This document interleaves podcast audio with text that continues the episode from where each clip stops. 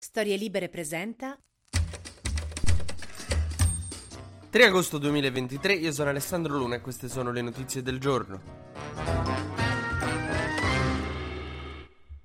Allora, ieri è stata una giornata molto importante che forse poteva essere gestita meglio perché era l'anniversario della strage della stazione di Bologna del 2 agosto del 1980 in cui morirono 85 persone, ci furono 200 feriti che quando ti dicono 200 feriti pensi ah, tipo ginocchio sgrattugiato, no, hanno perso tipo una gamba, un braccio e cose. Insomma, 43 anni fa è successa questa cosa brutta e ieri c'era magari da onorare le persone che sono morte, da partecipare a qualcosa che ricordasse e Meloni invece se n'è stata a casa, per carità fatto un discorso, ma magari poteva andare a incontrare i familiari delle vittime. Il fatto è che lei, eh, diciamo, adesso questa cosa si incazza se la sente perché non gli piace questa narrazione, però adesso eh, ogni volta che c'è un pericolo di contestazioni, Meloni generalmente non va a queste cose. E ogni volta dice no, per ragioni di sì, ho altri impegni o ragioni di opportunità. Penso è come chiedere a Kevin Spacey, ma vai alla marcia di non una di meno? Eh no, guarda, mi fa male la schiena, io le marce poi ho più l'età, è ovvio che non ci vuole andare. Sa che sarebbe coperto di fischi. Però soprattutto soprattutto la, la, cosa più grave forse è che nessuno si è sentito nel governo, a parte poi vi dico chi, di menzionare il fatto che questa strage ha una matrice che è stata accertata quantomeno dalla magistratura, che è quella neofascista. Mo che gli esecutori materiali siano stati dei neofascisti è abbastanza acclarato. Poi c'è sta la sinistra che dice che c'è stava dietro la P2 e Licio Gelli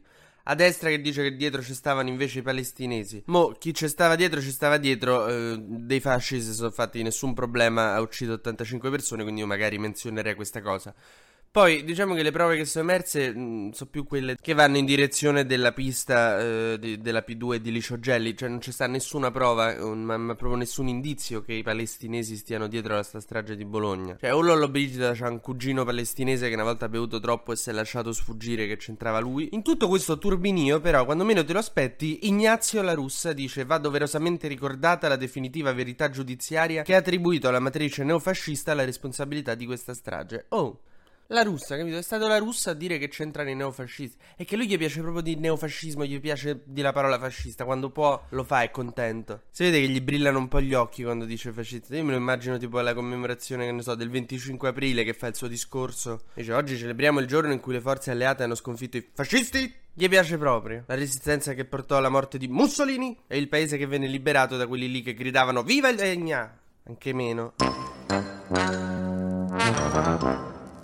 Ma la lotta fra fascisti e antifascisti non sarà mai dura come quella tra Renzi e Calenda nel terzo polo. Ieri eh, diciamo che se ci siamo avvicinati sempre di più a sta definitiva rottura che come il conguaglio non ci farà piacere ma deve arrivare. E eh, soprattutto se tutta svolta su Twitter, che a me mi fa troppo ridere sto fatto che Calenda pensa di essere il nuovo Churchill. C'ha pure una gigantografia di Churchill in casa, dice che si ispira a lui, però io non ce lo vedo Churchill che twitta at Hitler dopo lo hashtag sbarco in Normandia sarà dura per la Germania tenere. Cioè, io vi giuro che gente. Io quando sono scesi in campo con lo slogan sul serio, ho capito che non sarebbe stata seria la cosa. Ieri Giachetti di Italia Viva ha detto: Ma ha senso che stiamo ancora insieme? Al che Calenda gli ha risposto su Twitter. In effetti sono venute fuori delle distanze inconciliabili. Adesso sentiamo Italia Viva che valuteremo. Adesso staranno valutando e capiremo se il terzo polo ha le stesse chance di sopravvivenza della democrazia in Niger. E con questo facciamo un breve consueto giro sugli esteri. Parliamo del golpe in Niger.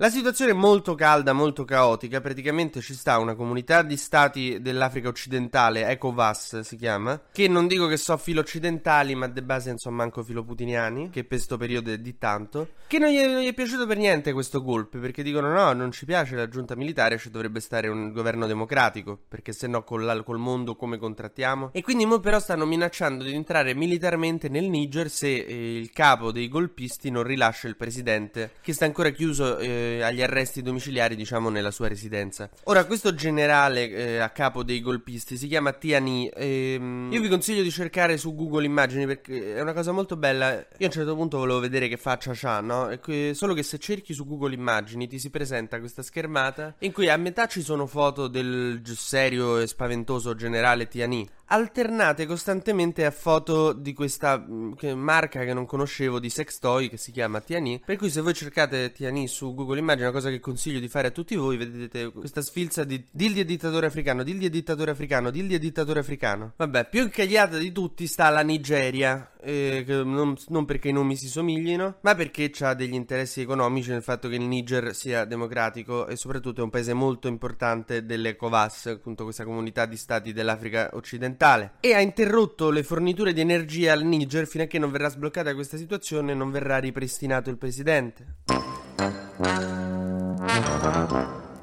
Vladimir Putin nel frattempo continua a bombardare i porti ucraini e le navi che portano grano, ieri li ha colpiti sul Danubio, devono essere chicchi di grano nazisti, non lo so. Mentre Trump oggi dovrebbe andare a processo, dovrebbe sentire formalmente, insomma, formulate le accuse. Il procuratore lo accusa di aver cospirato contro lo Stato e di aver cercato di sovvertire l'ordine dei processi democratici, alla cui accusa Trump risponde: Tu hai cospirato contro lo Stato e hai cercato di sovvertire gli ordini democratici. Ecco. Difesa che però non sappiamo quanto risulterà efficace in aula. Ma sull'assalto al Campidoglio a Capitol Hill del 6 gennaio la destra italiana ha una teoria.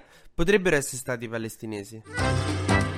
TG Luna torna domani mattina, sempre tra le 12 e le 13, su storielibere.fm.